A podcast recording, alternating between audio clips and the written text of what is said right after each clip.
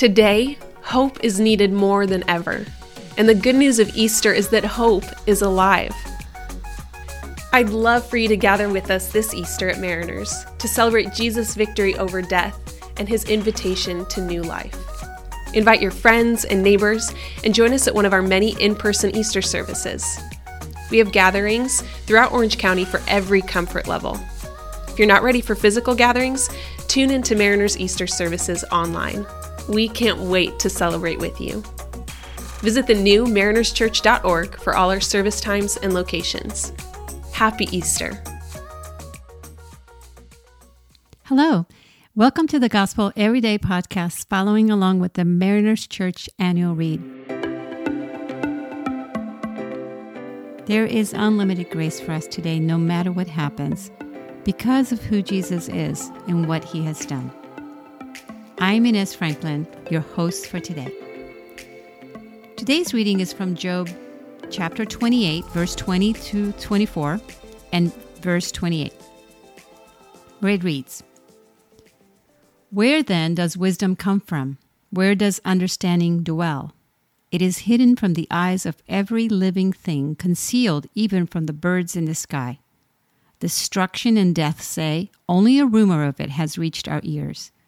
God understands the way to it. He alone knows where it dwells. For he views the ends of the earth and he sees everything under the heavens. And he said to the human race, The fear of the Lord, that is wisdom, and to shun evil is understanding. Job finally speaks. After chapters of reading about his friends jabbering away, Job silences them. For the first time, we hear him respond, and in this case, he responds by way of a poem. Some say this poem is uh, on search for wisdom is one of the great literary gems in the book of Job.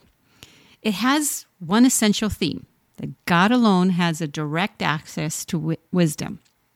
Now, the poem is divided into three parts, and we didn't read all of it, but chapter chapter 28 verse 1 through 11 says essentially that wisdom it cannot be mined.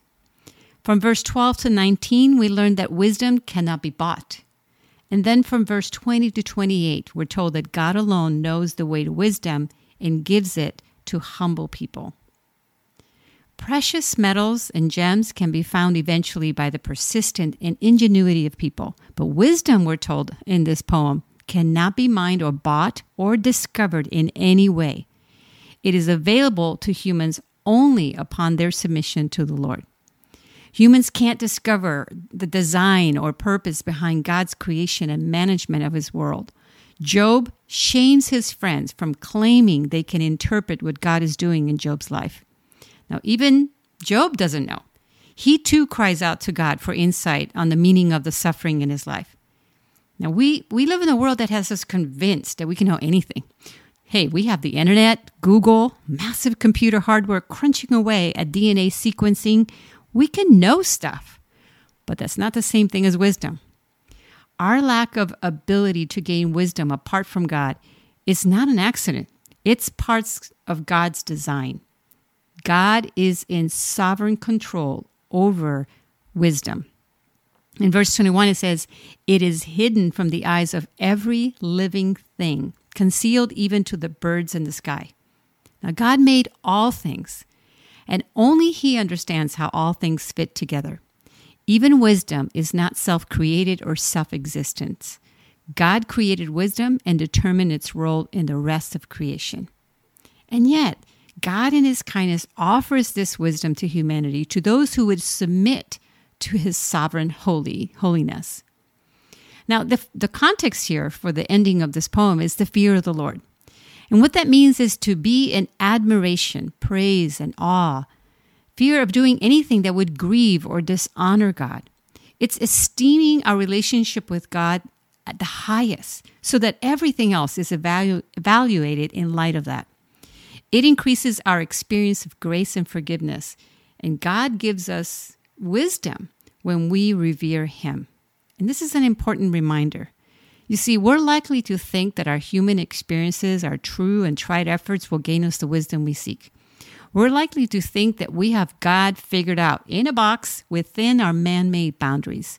But God would not allow for that. For if He did, we, He would end up being a little God, a God that would not sustain life, help us in our time or struggles, battle our biggest enemies, and save us from death and evil. Today, we are reminded by Job's story and by the Kellers to avoid giving trite answers to someone who is suffering. And I appreciate the prayer they wrote for us today. When we're with someone who is deeply suffering, we have a tendency to want to fill the air with words. In our discomfort, we try to have something profound to say. And I'm guilty of this too, even as a pastor who has walked with people in the most horrific of moments. Once I worked at CHOC Children's Hospital, and I can't tell you how many times I just put my foot into my mouth, saying things I shouldn't have said in moments when people needed me just to be silent. The prayer that the Kellers wrote for us basically said, Shut me up and teach me how to comfort the way Jesus comforts, not with answers for every question, but just with his presence. That's a good prayer. Today, let us practice seeking His presence more than anything else, more than wisdom, more than answers, more than relief from suffering. And one way to do so is what the practice called Lectio Divina. It's a practice intended to promote communion with God and experience Scripture as the living Word of God. It's very simple. You do four parts. You read a passage that any passage you pick, essentially, you take a bite. Then you take time to reflect and meditate on maybe a word or a phrase out of that passage that captivates your heart. In other words, chew it. Then you respond in prayer to what God called you uh, to uh, your attention. You might see something and, and something pops to mind, and maybe you just want to respond in prayer to God. In other words, savor. And lastly, you rest in God, contemplating His word to you. Whatever it is that He told you, you digest it. Read, reflect, respond, rest. I think this fits very well with today's prompt on our Easter journey card. It says that silence is golden. Today, we're supposed to unplug, to turn off music, podcast, radio, TV, whatever, so that we can connect with Jesus. And we're given two passages Philippians chapter 4, verse 8, and um, Psalms 139, 23 to 24. These are really good passages to spend some time in, in reading, in reflecting, in responding, and resting in the Lord. So let us pray. Lord, we thank you that you give us your word, that you give us your wisdom. Wisdom comes from you. Jesus is your wisdom personified. And Lord, we can seek your wisdom, but we must do so in humility, in awe, and reverence. That true wisdom comes from you because you are the one who holds the keys to all wisdom. Father, would you help us know, accept, and rest in our limits. Teach us your wisdom. And most importantly, O oh God, help us feel your presence, which is the only thing that can satisfy our souls and comfort, uh, comfort us in our times of struggle. We thank you and we praise you in Jesus' name. Amen. Thanks so much for allowing us to be a part of your day. Please be sure to subscribe and share. You can tune in tomorrow for fresh new content. And remember, no matter what happens, there is unlimited grace for us today because of who Jesus is and what he has done.